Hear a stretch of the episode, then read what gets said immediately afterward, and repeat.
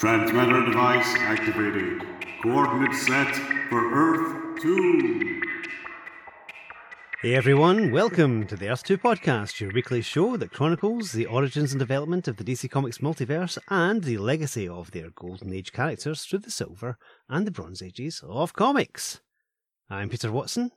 And I'm David Steele. Welcome back. Thank you for joining us. We return this week to the pages of Brave and the Bold. Again? Yes. It's our third consecutive, well, not episode, but it's our third consecutive issue of Brave and the Bold, if you're paying attention to such things. This week, we're doing issue 97, which was published on the 15th of June, 1971, three days before Paul McCartney's 29th birthday. yes, it's the Paul McCartney, when is Paul McCartney's birthday podcast. And Peter is going to tell you about the rather marvellous Nick Cardy cover. It is a rather marvellous Nick Cardy cover. At the very top, we of course have the Brave and Bold logo. On the left hand side, again, we're in that weird period where there's not a proper DC logo. Instead, we have Batman encircled. He has his cape up over his face, and he appears to be standing on a box that says DC Brave and the Bold. And in the top right hand corner, we have something interesting. Mm. A new price. It says only 25 cents. Bigger and better. Yes, this is the dawn of the what eventually evolves into the 52 pages or 48 pages don't take less era when the comics were chunkier and pages were filled up with exciting reprints and such things. But we're going to talk about that in a bit more depth in another episode very soon, aren't we? We certainly are. Now, underneath all this, we have Batman and Wildcat. Yep, it's a ton of Wildcat folks. Yay! Apparently, this is approved by the Comics Code Authority. Good, they must be mm-hmm. Wildcat fans. And making up the brunt of the cover, we're in a kind of desert valley. Yes, I think it's in Mexico because there are some Mexicans running away in the distance. it looks like it's at night, doesn't it? It's quite moody. It does, yes. In the foreground, we have Batman and Wildcats, and they appear to be inside a giant cat's paw print. Yes. And as they're in this paw print, Batman says, We're safe now. What can be scaring them off? Scaring who off the Mexicans? Yes. Yes, gosh. And Wildcat is looking over his shoulder. He looks aghast because on the left hand side we can see a giant shadow of a nasty looking big cat. Ooh, silhouetted on the ravine wall. Yes, it's very effective. Wildcat looks very kind of, he looks a bit frightened, so it must be quite He serious. does. Unusual for Ted Grant, yes. Mm. And in the bottom right hand corner we have paper paperclipped on, because they've drawn a paperclip on here, a small note that says, plus the origin of Deadman. And indeed we have Boston Brand's head and amazing collar in the corner. So yes, that's what they're filling up this bigger and better issue with. Which must be a reprint from Strange Adventures 205 then. I used to own a copy of Strange Adventures 205, the first appearance of Deadman, and I sold it for probably less money than I should have done. But there you go, such is life. So, that's the first appearance of Deadman on the podcast, I think, isn't it? I think we've mentioned him in the past. Yes, we have mentioned him before because there were advertisements for him and the Spectre having comics out at the same time, so Of course. it's not yes. really the first appearance of Deadman. But he will turn up on the podcast eventually. Indeed. Don't you worry, all you Boston Brand fans. So, we shall leap into the story proper then, shall we? hmm The first page has an awful lot of see what you see captioning, which covers pretty much what's going on, but I will have to fill in some of the details. So we start off the first panel. It's a lovely sunny day. We can see some boats on the sea. There are some clouds in the sky, but we don't put too much of a dent in things. And we have a caption that says, Acapulco, Mexico's jet set playground on the Pacific, where atop towering cliffs a slim figure poises. Yes, we see a young man, dark hair, arms up in the air, as if he's, well, looks like he's going to dive in, obviously. Caption for panel two. Nearby, tourists gape in awe of the intended dive. Among them, a tall man whose tigerish muscles ripple beneath well tailored cloth. Yes, this chap has dark hair. He looks vaguely familiar. There's a few other people around. An overweight man with a camera, a younger lady with blonde hair and glasses, a young boy with brown hair, a lady with pointy sunglasses who looks like a lady from off of a Far Side Gallery cartoon, if you ask me. Yes, very much so. Can you see that, yeah? Mhm. Caption for panel three. Suddenly, his keen eyes pick out something, someone, further down the rugged cliff face. And we can see, further down the rugged cliff face, a figure who appears to be bearing a shotgun. That's interesting. Caption for panel four. Now, as the long Pacific swell surges into the narrow gorge between the cliffs. Yes, we can see the, the man in the suit who was so rugged and tigerish in panel two. He seems to be taking his suit off. That's unusual, loosening his tie. And the caption for panel five. Filling the rocky defile deeper, deeper, the slim figure dives. Yes, and I don't really have anything else to add to that. We reach panel six. But off to one side, farther down, another figure also dives. The Batman. Yes, because the man in the suit who got undressed on the cliff edge was clearly Bruce Wayne. We see Batman diving downwards, spreading his cape, looking very dynamic indeed. So, the first caption for page two says Using his cape like wings, angling his hurtling body, stretching for every inch of glide. Yes, Batman glides down towards the chap who had the shotgun. We get a better look at him. He's a large green sombrero, a loose fitting yellow shirt. Batman swings down and strikes the weapon. There's a bang as it goes off, a whunk as he collides, and in the background of the panel, the boy who's died off the cliff sails right past them without being shot, so that helps. Now two bodies meet the sea, one cleaving it in perfect control, the other plummeting into it like a wounded bird. Yes, the boy has the perfect ending to his dive, but Batman, who's obviously been in less control of what he was doing after he collided with the would be assassin, he just hits the water with a massive kerwhoosh. Long moments later. Yes, Batman emerges from the sea, water dripping off him as he thinks. Close but no cigar. Luckily, the old bat suit stripped dry. But I'd better change back to Bruce Wayne and the fun in the sun tourist bit. Drip dry, I love it. And so we arrive at the top of page three. First caption says, Shortly. And we see, suited and booted back in his civvies, Bruce Wayne, watching as the young man who died off the cliff offers a hat round to the simple tourist and he's collecting some coins. As he observes this, Bruce Wayne thinks, Luis Mercado, risking his young life for a hatful of pesos and pretending that would be killer was never there. Interesting. There's an, some unfortunate perspective work in this panel because it looks like there's a very, a very small model boat Yes. floating in the sea behind Bruce Wayne. Maybe it's supposed to be a larger yacht in the distance. We'll never know. So, Hmm. caption for panel two. Soon in the working class quarter of Acapulco, in the dingy alleys behind the garish beachfront luxury hotels. Yes, Luis Mercado, the young man who we saw diving off the cliff and who Bruce Wayne was observing, is moving through the market, and Bruce Wayne is following closely behind, thinking, He alone must have seen Batman save his life, but he's ignoring that too. And why is anyone gunning for him? Why? And in panel three, Bruce Wayne is suddenly Bruce Wayne looking very James Bond like it must be said. He looks like a cross between George Lazenby mm-hmm. and Sean Connery. He's distracted by something he sees on the wall. He thinks, Wait a minute, Brucey boy. That poster, that costume, it's got to be. and this poster says, Fighting tonight, El Tigre. And we see Wildcat wearing boxing gloves and there's an address underneath the Oxotopal arena. So that's interesting. Bruce's thought concludes in the next panel. Wildcat. But while Bruce has been distracted by this poster, something else is happening. We see Lewis whirling around because, well, helpfully Bruce thinks. Louis, he's been jumped. Yes, we see three nasty looking men, all bearing knives, bearing down on the young diver. Gasp.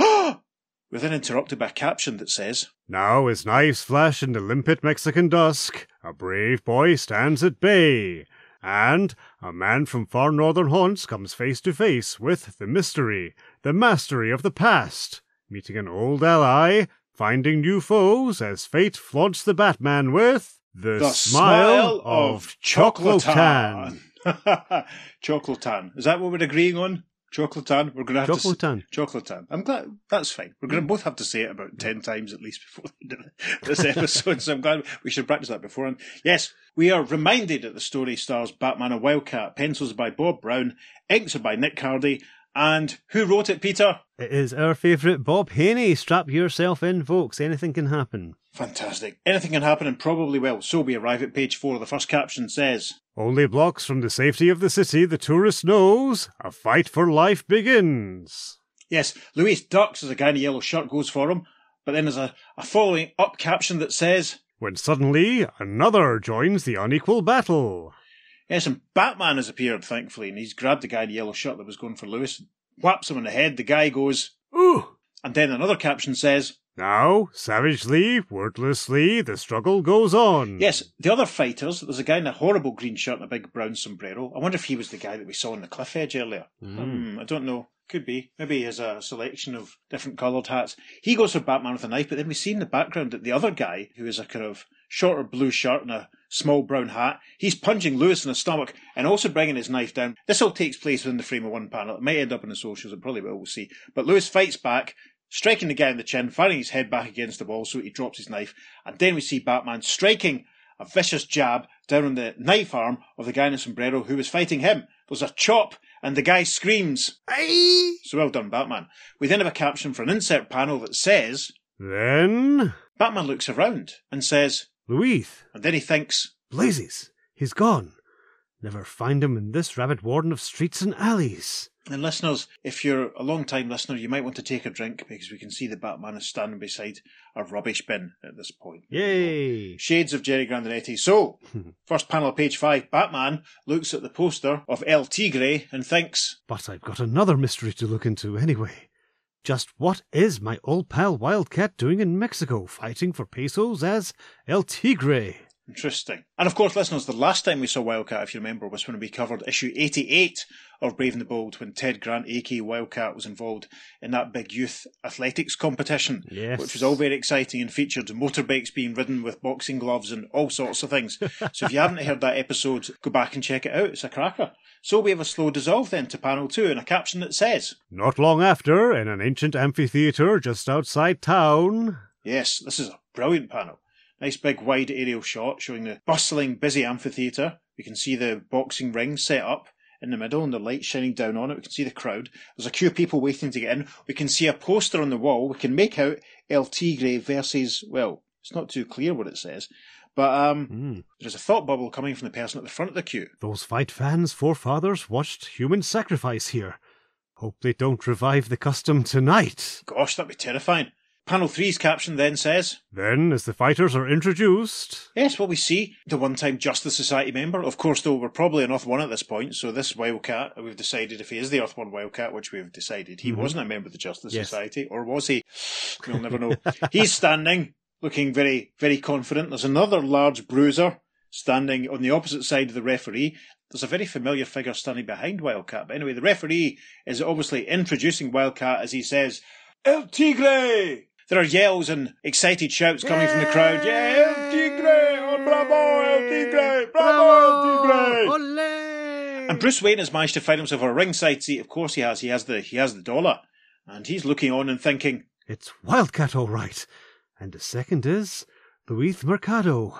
the next panel is just a shot of Wildcat punching the challenger right in the face. It's great. right in the eye. And off camera, Bruce is thinking, It's Ted Grant under that costume. Still the master boxing stylist. and then a caption for the final panel says, but as the first round ends, Yes. Wildcat sat down, and off camera, Bruce Wayne thinks, El Machete's clumsy, but that cane cutting punch of his could chop Ted down. Ah, El Machete must be the guy that El Tigre is fighting. Which is bizarre because he looks just like Danny Trejo. Hmm. Maybe that's where Danny Thingy got the idea from. Who can say? May well be, may well be. Danny, if you're listening. Yes, Danny, if Let you're us listening, know. I'm sure you are listening. But then Bruce has another thought as he observes. Hey, that guy slipping something into Wildcat's water. Yes, we see the far left of the panel, very shady looking, dark haired individual with what looks like a test tube, or a little tube at least, pouring, as Bruce suggested, some liquid into Wildcat's refreshments. Gasp, we're only at the end of page five. The first panel of page six shows Wildcat taking a sip of this water, Lewis holding up the bucket for him. Off camera, Bruce Wayne thinks, Oh no! and then there's a clang sound effect as Bruce continues to think. And there's the bell for the next round. Panel two, the fight is resumed, and it doesn't seem to be going too well. Wildcat seems to be slumping forward. Off camera, helpfully, Bruce commentates and thinks. Wildcat, he's going down without really being hit. The caption then for panel three says, immediately the arena erupts. Yes, voices from the crowd cry, Fake! Fake! Fake! Fake! Someone else cries, Hombres, we are being tricked. Yes, because we can see in the background of the panel that Wildcat has gone completely face down in the ring. In the foreground, sneaky away in his brown suit, and past the taco stand, we can see Bruce Wayne. The caption for panel four. The next moment, the ring lights go out. Yes, and we can see that a couple of men have stepped into the ring and appear to be trying to lift Wildcat's body, so he's obviously been drugged. Lewis is there and he cries, No! You cannot have him! And one of the, the suited figures, who has a hat, says, Kill the kid, Ramos. Yes, we can see a, a knife being borne by one of the, the shady people who's trying to kidnap Wildcat. Helpfully, there's a caption for panel 5 that says, Suddenly, striking from nowhere in the noise and confusion, Batman arrives. With a twok and a whack, he strikes two of the assailants in the face. One of them drops a knife as Batman cries, Not so fast, muchachos. and in the first panel of page 7, it's all kicking off. Chaos! In the background, as Batman has managed to get Wildcat over his shoulder, he lifts one of the ropes and exits from the ring, saying, Come on, Luis. I've got El Tigre. and we see Lewis following behind. Panel two, they've managed to escape from the amphitheatre, going round a corner, Batman managing to run with Wildcat over his shoulder, which is very impressive because Wildcat is very heavy. Lewis looking behind as he follows, and then the caption for panel three. soon in a squatter's shack at the edge of town. Batman's voice comes from within, saying, Okay, Luis. Three times I saved your hash. Now, this is the moment of truth. I like the fact that there's some random cactuses standing outside. Hmm. Yeah. Maybe we should start taking a drink whenever a cactus appears in the podcast. Panel four, we're inside the, the shack. Wildcat is stretched out on a bed, and Batman is saying, Who's out to get you and why? And what's my old friend Ted Grant, former heavyweight champ, doing here, fighting in one borough towns? Lewis has sat down. He looks very, very nervous as he says, Okay, Senor Batman, you are much macho, and I do owe you my life. Relax, Daddy-O. And Lewis tells all. And then we get inset headshots of Lewis over the next couple of panels as he narrates. Um, the first one, final panel of page seven, he's saying, Years ago, my father was Mexico's best heavyweight. He boxed Ted up north for the title. It was a fantastic fight until the 10th, when Ted got resin in his eyes. And we can see a slightly younger looking Ted Grant in the ring with another incredibly buff boxer. A voice off camera says, He's helpless. and another voice says, KO the gringo Luis. Lewis's dad in the ring raises his gloved fists and says, No, I will not steal a man's title. The first panel of page 8, and yes, listeners, we're only on page 8. Lewis continues his narration, saying, My father was much macho, much man. The fight went the distance, and Ted retained his title on a draw decision. They became great friends. And we see Ted and Lewis's dad, obviously it's the same name, which is helpful, having a little hug as the referee speaks into the microphone and Wildcat's second wraps the towel on his shoulders. Yeah, they're having a great time. We return to the present in panel 2 of page 8. Yes, we're only on page 8. Luis is saying, A year ago, my father asked Ted to help him in his life's great dream, to find Choclotan. Choclotan? He who smiles? The legendary lost god that's Mexico's most important archaeological treasure, if it exists. It does exist, because my father and Ted found it. But there is a criminal ring that collects and steals Mexico's ancient treasures and smuggles them to other countries for mucho dinero. Wildcat started to wake up in panel 4, or should we say El Tigre has started to wake up, as Louis continues. Nobody knows the ring's leader. He is simply called Senor El Grande, Mr. Big. When Ted and my father went after Choclotan, his goons trailed them. Ted's awake. Seems okay. Yes, says Batman, observing. He points at Wildcat, yes. In the next panel, it's an exterior shot of the shack. No sign of a dustbin, unfortunately, but there is, um, there is a loose tyre against the wall. Yep. If that makes you feel a bit thirsty, I don't know. Louis's voice can be heard, still rabbiting on, as he says, I got a coded radio message from them, saying they'd found the god, but not where. Then they were ambushed. My father was killed, and Ted got a bullet crease on the head and lost his memory. Back inside now, as Batman says, Amnesia? No wonder he doesn't know me. See, I found him wandering in the mountains. Since then, I've been trying to protect him, hide him from El Grande. First panel of page nine. Wildcat is he's sat up, looks a bit more awake and a bit more alert as Batman says, Now I understand everything. These goons have been trying to knock you off. Grab Ted, make him lead them to Choclotan. See, they know I would never betray Ted, so I am best dead. Evidently, El Grande is unaware Ted has lost his memory. Lewis is holding Wildcat's mask in the next panel. I quite like this image actually. It's quite it's quite mm, cool. Yeah. As he says, Meantime, I die for a living. Ted fights as El Tigre. The costume I found in his belongings gave me the idea. And Batman thinks, Luis doesn't know Ted's other identity as Wildcat. I only learned it during our first joint adventure when he vanished till now. There's a little asterisk which takes us to a small caption box that reminds us to See, Brave and Bold 88. a nice moody Cardy-esque close-up of Batman in panel 3 as he says, Luis, I'm not here as a tourist. Your government invited me to investigate that smuggling racket. Now, here's my proposition. What say we team up to find Choclotan? It's the perfect thing to smoke out El Grande, and if we do find it, we fulfilled your father's dream. Luis looks delighted as he cries, The great Bat Hombre along! Beautiful! And a slow dissolve. The following day, Yes, Batman roars up in a jeep with his cape blowing behind him. A wee trailer attached at the back. Ted Grant's there in civvies. Luis is there. Luis cries, Nice rig! You must be holding mucho bread, bad Hombre! I've got enough.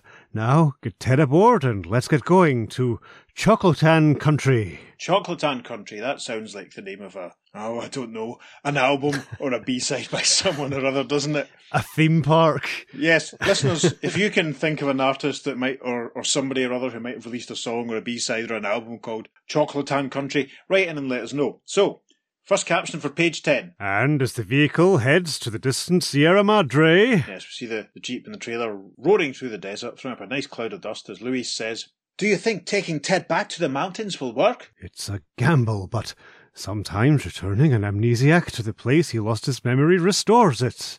A change in angle for panel 2, a nice shot of Batman and Louis. Louis is driving, we should point out. Batman says, By the way, what's the meaning of Choclotan's smile? Nobody knows, Bad Hombre. All of Mexico's other gods were sourpusses, but legend says Choclotan, greatest god of all, alone wears a smile. Next day, along a high arid plateau, Yes, a bit of a narrative shortcut happening here as the Jeep is rolling along, but then suddenly, out of nowhere it seems, about half a dozen sombrero wearing bandits on horseback are bearing down on the vehicle. Batman stands up and cries. Hold it, Louis. We're surrounded. They've dismounted from the Jeep. In panel 4, we can see that one of the figures in front of them is an older man, very fancily dressed, very ornate outfit. Luis says, It's okay, Bad Hombre. Those vaqueros won't hurt us. It's Dad's old friend, El Sordo. Didn't he used to write letters to Comics International? the elderly gentleman El Sordo cries, Louis, Louis, son of my dear dead friend, what makes you cross my lands, muchacho? My amigo Bad Hombre and Ted Grant go with me to find Choclotan. And El Sordo replies, Ah, you go to finish what your father gave his life for. Brava, Luis, brava. But the way is long. The same banditos who killed him may lie in wait. But with Bad Hombre, I figure I got a chance. Of course, but I know the Sierra Madre. Let me come with you as guide and protector. I am bored with ranching and fiestas. You guide us? I would be honoured. Choclotan must be found and put safely in our country's museum, a national treasure for all Mexicans to be proud of. Gosh, well, things are ramping up. Page 11 now, panel 3, captioned Shortly, the journey continues with an added passenger. Luis is driving again, and El Sordo's in the back seat with Ted Grant. Batman is saying, You own all this real estate, El Sordo? See, I was Luis's father's fight manager. We made mucho money together and I bought this rancho with my share. The next panel reaches forward and ruffles Louis' hair, saying, This boy is like a son to me. I would do anything to help him, eh, muchacho? Now, keep your eyes peeled for any signs of Choclotan. And we have another slow dissolve and a caption that says, But as hours and days pass, a nice aerial shot of the desert. We can see the vehicle roaring into view in the bottom left hand corner. And what we think is El Sordo says, We've come hundreds of miles, but those mountains don't look any closer. and what we think is Luis says, It's a big country. I did find Ted in those mountains, so we must be in the right general direction. Big Country, of course, a very popular Scottish band. yes, Numerous hit singles. What's your favourite Big Country song, Peter? In a big country. That's mine too. How fantastic. Maybe we'll play out with that song at the end, listeners. Maybe we won't. Anyway, first panel of page 12. Batman looks over his shoulder back at Ted Grant, who is looking very dopey, it must be said, as Batman thinks. if only Ted would remember something. But he's hardly said a word since we started. Poor guy. Just stares out at the countryside. Capture for panel 2. Abruptly, Ted Grant stood up, puts his hand on Louis's shoulder, and cries, Louis! Here! Stop here! Louis replies, Okay, amigo, what is it? We've got out of the Jeep in panel 3. Ted Grant is saying, This place, I know it. But up there in the Mesa, You must go up there. And then Batman says, Up there? A sticky footed lizard couldn't scale that cliff. We should have said as another high angle shot. Panel 4, Luis is marching towards the cliff confidently, saying, Maybe I can. It's not much tougher than the ones I climb and dive from back in Acapulco. El Sordo says, Be careful, Luis. Yeah, it seems to be holding up a hand as if to restrain him.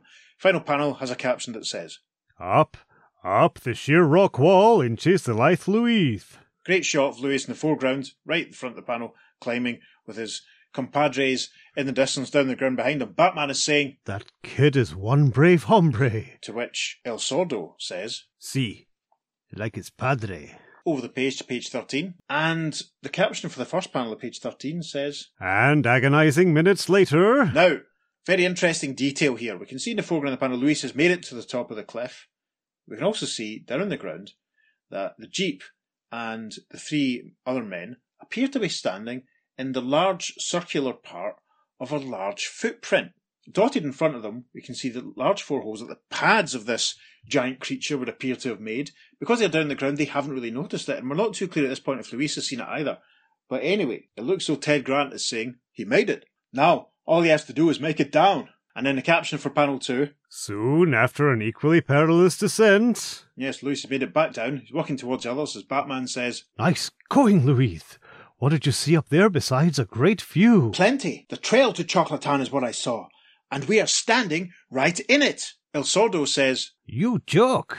but no, Luis is down on his knees. He's got a bit of stick and he's drawing in the sand as he says, No, from up there I could see this depression we're in is a giant jaguar print dug out by ancient people, the worshippers of Choclotan. Batman says in the next panel. I don't get it, but Ted's nodding agreement. It certainly is as Luis continues to doodle with his stick, saying, Simple, bad hombre. The jaguar was Choclotan's symbol. There are other giant prints ahead, dug by human hand. Tracks pointing the way to the god's location. El Sordo is impressed. He cries, Fantastico. and Luis points and says, Ted sensed we were near the tracks. He and my father must have found them before, but only from high up can you see them. That way, to the mountains we must go. And we have another slow dissolve as we reach the top of page 14, and we have another caption that says, Now, as the searchers push on, sure of their direction, The Searchers, of course, were the popular 60s band from the north of England, who I've seen live about half a dozen times, I think. Got, Wow. got the autographs of a couple of them, which is pretty cool. I remember Frank sort of saying to me, "Oh, it's really good to, to have someone at your age sort of coming along to the to the gigs," and I was like, "Oh, I'm, I'm 39 now, Frank." you know, Frank's talking like I'm a teenager. And he went, "No, but you weren't there at the time, and it means a lot." And I said, "No, man, thanks. It's really good, and it was lovely." So yes, always meet your heroes. I love the Searchers. Favorite Searcher song, Peter? Do you have one? In a big country. Ah, that's not them. no, my favourite Searcher song is probably either When You Walk in the Room or Sugar and Spice. Ah, yes. But there you go. So, back to the plot. The Searchers is also a John Wayne movie, I think. I think that's a deliberate reference. Yes. I don't know if the film was out by then, actually. I'm not sure. Anyway, we're not going to waste any time checking. The vehicle has resumed roaring off. And it looks as though Sordo is saying, but it can't be. I'm guessing Luis, has, who has eyes in the back of his head, is saying, What is it, Sordo? The dust, amigos. I have been watching it for some time. It moves as we do. And we can see in the distance, almost on the horizon, there's another big cloud of dust. Interesting. I wonder what's going on there. El Sordo continues in panel two, saying, Horses, or a car. No doubt of it. We are being followed. to which Batman says, you've got hawk eyes, Sordo. Hmm. Could be the same El Grande goons who jumped Luis's father and Ted. Father Ted? Yes, Father Ted, the popular 90s sitcom. Yes. Amazing. What's your favourite Father Ted episode, Peter? It's hard to beat a Christmassy Ted because I've just rewatched it. Interesting. Either that or the Eurovision one. Sorry, the Eurosong one, I should say. Yeah, Eurovision is what I would have said, Legopolis. Yes. Do you know what? The, obviously, all the music for Father Ted was done by Neil Hannon of the Divine Comedy, mm-hmm. who are the band, apart from like my mates' bands, who I've seen the most live ever. And it was it wasn't genuinely till like the 13th, 14th, maybe even 15th time that I saw them that Neil Hannon actually played My Lovely Horse. Wow. Where, and it was someone I know's first time seeing them when he played it. Whereas I've been to, I've been going to gigs since like this was about 2010, 2012. I've been going to see him since 1996, and people have been crying for it, and he'd never done it. There was a point when he got really annoyed and just wouldn't do it because he, he thought folk were just ripping the mick out of him. But no. So anyway, back to the plot. Listeners, what's your favourite episode of Father Ted? Write and let us know. The caption then for panel three says, And that night. Yes, we can see that the lads have made camp. There's a fire going. Oh, take a drink. There's a full moon in the Yay. background. That's handy. Cooking something over the fire. El Sordo has a gun over his shoulder and says, From now on, we stand guard at night. I will take the first watch. If any El Grande Pistoleros show, I will fix them. Yes, they're obviously worried about being followed. There's a slow dissolve then. Caption for panel four. Soon. Yes, we can see the sleeping bags on the ground. The fire's still going. Presumably it's Luis and Wildcat who are asleep. Batman is moving away from the camp and he's thinking, Sordo must be patrolling beyond camp. He's a tough old buzzard, but maybe he can use some help. patrolling beyond camp. yes, he, he's making a lot of flamboyant gestures and. I think that's our new mission statement. The Earth 2 podcast, the weekly podcast that patrols beyond camp as it explores the pre crisis DC Comics multiverse. Anyway, Batman looking very beefy in that panel, it must be said. Mm. The caption then for the next panel, for panel 5, says Moving as silently as the creature he is named for, the Batman flits through the moonlit chaparral. Are bats silent? No, if you listen to our Batmanor episode where they make a lot of noise. That's true. Batman creeping along, we can see some more cactuses, take a drink, or cacti. And Bats has spied, well, he spied something on the ground as he thinks. Fresh footprints, and unlike any of us are wearing. Our pursuers are here, now! And he recoils in the final panel of page 14 as another sombrero wearing and large knife bearing maniac leaps out at him. Batman manages to duck back just in time. In the first panel of page 15, he's now surrounded by four of them as they slish and wish their blades towards him as Batman thinks. Hemmed in! But then, thank goodness, there's help in panel two as another masked, costumed figure leaps in and punches one of the figures in the foreground of the panel as Batman thinks in the background. Wildcat! Pitching in! Yes, El Tigre to the rescue. Panel 3 is a great shot, which I might try and get a tweet out of. Batman is leaping through the air. There's a patow sound effect as he kicks one guy in the face. In the background, there's a whock sound effect as Wildcat punches another sombrero guy, making him drop his knife or his machete. The caption for panel 4 And as suddenly as the attackers came, a silhouetted Batman and Wildcat are standing as Batman helpfully points out, They're gone! and then there's a crack sound effect. And Batman says, A shot! Let's go! They follow the noise in the next panel, and I'm not sure if it's a full moon or an ink stain, but there's a circle over Batman's cape as Batman and Wildcat rush forward and see. Sordo! He's hurt! Yes, we see the elderly man leaning against the cat cacti. He's lost his hat, which is a shame. He's got a gun in his hand and a smoke coming from the barrel as he says, I am all right, amigos. El Grandes Vaqueros jumped me. I got off one shot, then caught the flat of a machete blade. Gosh. Final panel, page 15. They've made their way back to the camp. Luis is standing up. He has a gun in his hand and he says, What happened? Batman explains. El Grandes bunch. We beat them off, but they'll be back. Every mile from now on, our lives are on the line. First panel, page 16. Luis is tending to El Sordo's injury, wrapping a bandage round his head, as Batman says. Thanks for the help, Ted. Wildcat's taking his mask off at this point and says, Heard something. Figured you and Sordo needed the, the old rock'em and sock'em of El Tigre. And he sits down again in panel two, next to the fire, looking very dejected as Batman thinks. Poor guy. Still doesn't remember he's Wildcat. He's slipping back into his amnesiac state again. And another slow dissolve. the following day, as they push on, Yes, they're also a bit further on. Luis has climbed up the top of a very tall tree, leaving others on the ground, and we can see in the distance another one. Well, very helpfully, Luis tells us what he sees when he says, I see another jaguar print, pointing right toward the volcano. That's our direction. Volcano obviously was the name of episode 8 of the Doctor Who story, The Dalek Master Plan, but that's neither here nor there. And also a nightclub that used to be in Partick in Glasgow that they used to film part of Trainspotting in. Oh, so it was. My cousin and his family were over just before Christmas there. My second cousin Libby and I got our photograph taken with the cash machine from Trainspotting 2. she was delighted to be able to do a Trainspotting 2 set visit. So, Libby, if you're listening, hello. That was fun, wasn't it? Libby, I'm going to have to get you to do some voices for me. Right. Slow dissolve the caption for panel 4 of page 16. then that afternoon, Yes, they have reached the big, hopefully dormant beastie. They're all standing in the rim looking down inside. Batman points and says, A lake in the volcano crater. Could Choclotan be down there underwater? A very effective panel, actually. It's very, I like the ripples that are evident. Mm. um, very nice. I like the actual giant paw print that leads directly into it. That's really cool. So it does, that's right. Oh, yeah, we can see that on the, the right hands. Yep, you've preempted some of Louis' dialogue there, Peter. Oh, sorry. Okay. as it's fine, as Louis points and says, Ted doesn't seem to recognise this place, but there's the last giant jag print going right into the lake. And then in the final panel of page 16, Louis takes another dive, saying, Got to check it out. Here I go, back into the diving business.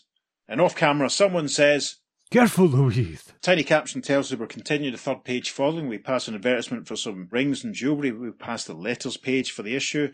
And as we resume at the top of page 17, the caption for the first panel says, Down, down into the sinister still waters plunges the brave Mexican youth. Yes, this is a great panel, which I'm pretty sure you're going to see on the socials. We're under the surface of the water as Louis has broken it and swum down, and he swings around. Very helpfully, he has a little think to himself and tells us what he has swum around. A big stone jaguar head, but nothing else. That can't be Choclotan. Must go up. Caption for panel two. But when he breaks the surface, Yes, he emerges in the water, starting to climb out, and he exclaims, "They- They're all gone! But off camera, a voice says, But we have not gone far, amigo. Up here. and we pull back for a wider shot for panel three. We see that some bad guys in sombreros bearing guns are pointing the weapons at Batman and Ted Grant, but they don't seem to be pointing them at El Sordo. El Sordo has his pistol in his hand again, which he has pointed at Luis, and El Sordo says, Come join them, and no tricks. My vaqueros are itching to kill after so many miles of dusty tracking. Oh my goodness, El Sordo's a baddie. Dusty Tracking was the original bass player in Menswear. I'm pretty sure Dusty Tracking played with the Searchers at some point too. Maybe it was a father and son legacy pop music thing. Could be. We'll never know. Anyway, Louis can't believe it either, as he says in panel four. I, I do not believe it. Told you you couldn't believe it. You, you, my father's friend, are El Grande, head of the smuggling ring? And El Sordo says, Si, Louis. My rancho, the way I live, takes mucho dinero. The old treasures of Mexico, what are they but stone and junk? he continues, If foreigners will pay so much for them, why shouldn't Sordo profit? Now you have led me to Choclotan, and Senor Ted Grant here will now tell me the exact location. Ted looks a bit nonplussed. Batman doesn't look happy. Yes, I'd forgotten Batman was in this story too, listeners. Batman says, He can't. He has amnesia. In the first panel of page 18, in the foreground, we suddenly see a very large, muscly man taking his shirt and sombrero off. And in the background, we can see Luis and Ted and Batman with El Sordo still with a gun on them, pointing towards this disrobing figure and saying, Perhaps, but I think he is faking. See this vaquero? He is called El Buey, the ox. He can fell a bull with one blow. He shall beat the truth out of Senor Grant. We see El Bluey, the ox, taking a drink in panel 2. Maybe he spotted a full moon or a dustbin.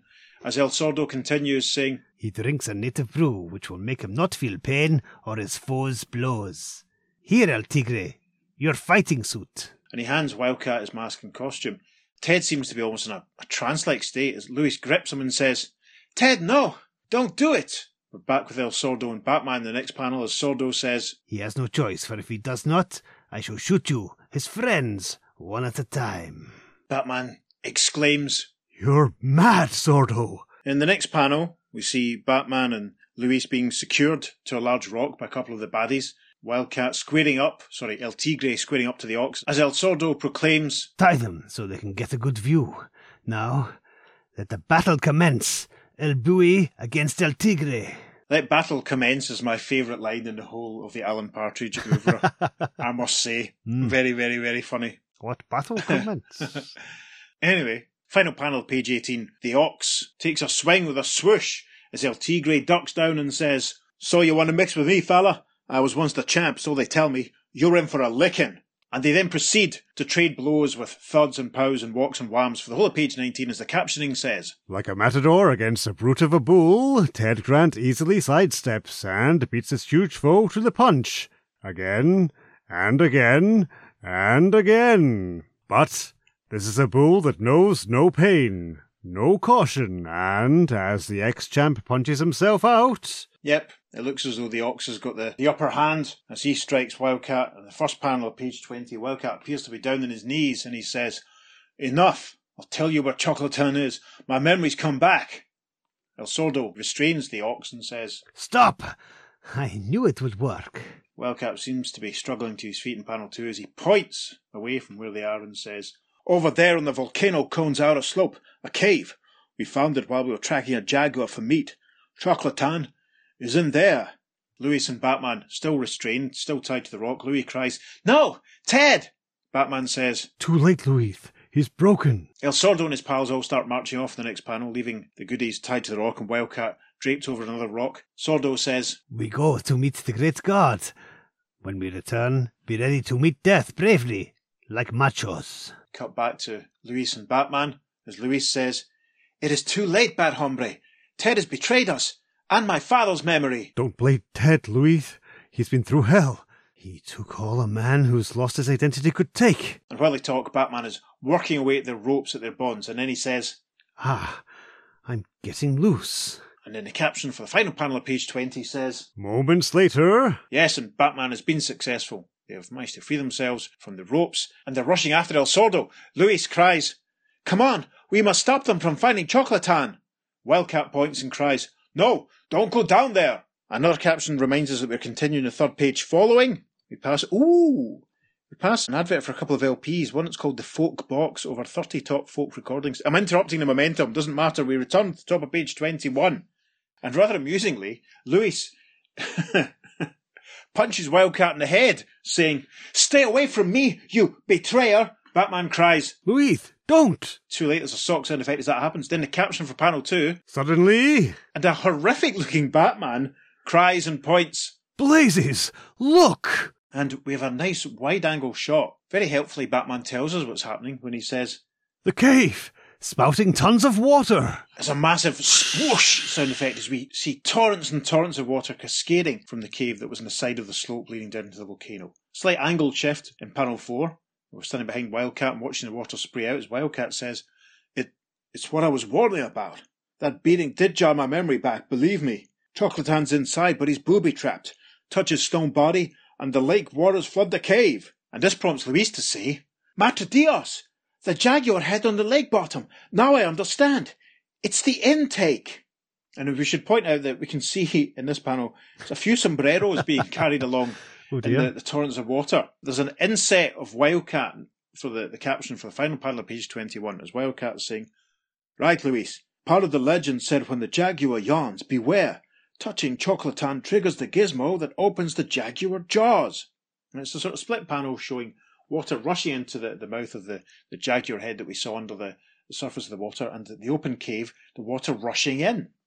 And so as we arrive at the top of page 22, the caption for the first panel says, As the wildly rushing waters recede, We see Batman, Luis, and Wildcat approaching the entrance to the cave. We can see one sombrero lying there in the water. That's the only sign of El Sordo and his bandits. Gasp. Batman says, Fantastic. So, you really were tricking Sordo Ted? Sure, when my memory returned, I recalled Louis's father and I almost getting trapped. Luckily, we noticed seepage in the cave and checked it out first. Things look a little bit more spectacular in panel two, which is captioned, moments later, within the dim cavern, a great glittering god greets the trio. Yes, very hard to describe. Very large stone figure with a fancy sort of ornate sort of headdress, and it's covered in jewels and what looks like gold, and it's very ornately carved. We'll probably put it in the socials so you can have a look. Luis is impressed. He cries, "It is him, Choclotan! My eyes are humbled." The Cape Crusader says, Magnificent. The search is over. For us, and for Sordo and his men. They're gone. All of them. Luis shakes hands with Wildcat in the next panel. Ted's taken off his mask. There's a weird, odd silhouette or shadow of Batman in the background as Luis says, Ted, amigo, forgive me for ever doubting you. Forget it, kiddo. That amnesia had the old champ down but not out. You better thank Batman too. Without him, we'd all have taken the count. And they walk away from the statue in the final panel of the story as Luis says, Now Choclotan will belong to all Mexico, safe in a museum. Batman says, And now we know what his smile means. He knew that ancient booby trap would preserve him to be marvelled at by future generations. And the nice bat shaped caption tells us that this is The end. Well, did you like it any more in the reading than you did in the preparation? Yeah, listeners, when I first read this, I thought this is a bit dull. I'm not usually enjoying this story, but in the performance of it, it was much more entertaining. I thought it was great. you would. I really enjoyed it. I like a western. Obviously, the cover was a bit misleading. We should get Mm. that out of the way because that gives the impression that they were going to be chased by a giant cat. And obviously, we did see a giant cat's head, but it was underwater, Yeah. not out in the desert. Mm. No, I enjoyed that. It was very, very different. I mean, obviously, it was said in the past, it's slim pickings for members of the Justice Society at the moment, and technically, Yeah. this is the Earthborn Wildcat. He's not the Justice Side, but it's nice to see him. And it was interesting what they did with him. Yeah. I was worried that we'd get another retread of the whole "woe is me, I'm tired and old" sort of thing, but no, it was giving them the amnesia and all that sort of stuff, and him making you know quite a passive sort of member of the cast, as it were, up until the end. That was quite interesting, quite different. Yeah, um, that's one of the things I didn't like about it, to be honest, is the fact that there wasn't much Wildcat Yeah. in it. He he seemed to be pretty helpless, not hugely heroic, and Inter- no, I can understand that. I think continued the Wildcat down on his luck kind of phase that we've had because it was an Yeah. amnesiac Wildcat who was pretty much inactive until like the last quarter of the story, you know? Yeah, but at least he wasn't banging on about it. Yeah. at least when he did come back, he was all right. yeah, that's true. Yeah, I see your point. I think that's that's a fair assessment. Yeah, it'd have been nice if.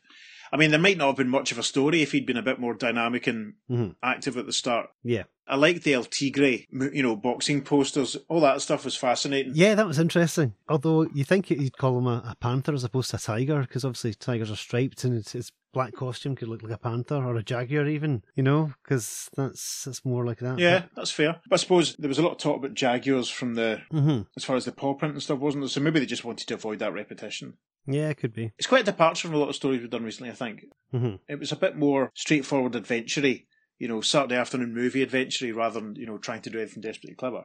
And Yeah. I can't remember if I said this already, but this is the third consecutive Brave and the Bold that we've done, and yet another one where Batman is away from Gotham City having adventures in other countries. That's quite interesting. It certainly is, yes. Bob Haney doesn't like to keep him in Gotham City. yeah. But I hope that, the, you know, and I, I know which issue of Brave and the Bold we're doing next, listeners, and I know full well what's going to happen when I say this. But it'd be quite nice if maybe he was back in Gotham City the, ne- the next time we do an issue of Brave and the Bold. Ha ha, wink to camera. Yeah. I remember the first time I read this, I remember getting really excited when they said Choclotan meant he who smiles. And I thought, oh, is this got the Joker in it? Ah. The very first time I read this, I went, oh, okay, it did- and uh, there is no Joker in it. Interesting. But don't worry, the Joker will turn up in the podcast soonish. Spoilers, yes. The Yes. because obviously we're going to do all of Wildcat's issues of Brave and the Bold, and Mm. Wildcat's a very regular guest in Yes. Mm-hmm. Brave and Bold over the next couple of years. You know, make several appearances. This is only the second, or at least another, Yeah. at least another three that I can think of. But what was funny when we actually did see Choclotan is his head looks exactly like a king from a playing card. I suppose it does, yeah. Yeah, so we didn't we didn't get a Joker from the pack, we got the king from the pack instead. Yeah, I was a bit underwhelmed at his, his ultimate reveal. I mean, Yeah. it was a, it's a good size. I would have perhaps been more impressed if he had a sort of jaguar face to him. I think that might have impressed me a little. I love the fact that the bad guys all basically, I suppose, drowned off camera. yeah. that was terrific. Yeah. And the final part of the story had me basically having an Indiana Jones flashback. Right. This belongs in a museum. You know? Yes. Yeah, because that, that made me sort of think it was asking for trouble to, to take him away from the from the cave, given everything Mm-hmm. else that's just happened. You know, I, I did. I really liked this. I liked all the stuff, the volcanoes and the desert and all that sort of stuff. I mean, How many days were they in that desert for? I It seemed to be hours pass, days pass. I know. Was any underwear changed during that trip? Because it's going to be hot and dusty roads. Yeah, Batman's in his costume that whole time. Yeah. I bet he was very smelly by the end of it. Maybe he Mm-hmm. Yeah. should have dived into the lake for a for a wash before they went any further. In his drip dry costume. Yes, that's right. what did you think of the artwork? I found it a little a little diluted because it wasn't all Nick Cardy. There was a couple of panels that, that were quite scratchy, but uh, Yeah. generally I liked it. I liked the, the sweeping vistas. The storytelling was really good. It was quite Mhm. dynamic. I love page 19, the page that basically was the fist fight between the Ox and Wildcat. Yeah, El Tigre. It's just lovely six panels. Yeah, showing Wildcat on the offensive and, and winning in the top three panels, but obviously he's losing stamina, and in the bottom three panels, he's he's in the back foot, and it eventually he's just like knocked down. So yeah, it's great. I love that. It's really good. yeah. Obviously, I mean he's he's dealing with the trauma and stuff as well, so he's he's not going to be at his best. Mhm. Yeah, I mean I liked that part of the story. You know, Wildcat kind of gets himself together. Mhm. Do you remember the bit in the trial of the Incredible Hulk when Bixby doesn't turn into the Hulk in the final sort of fight, and you thought like, Mhm. oh come on, this was see if Wildcat hadn't got to fight someone in a boxing match type style, I would have been very disappointed. Yeah, that's true. That's true.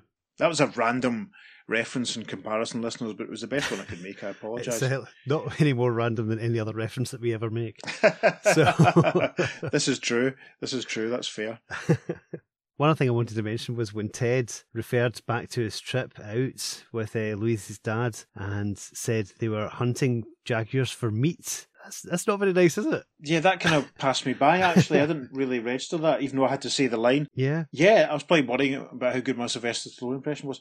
No, you're right. That's a horrible thing. Let's not dwell on that. Yeah. Yeah, could they not just survive on nuts and berries or something?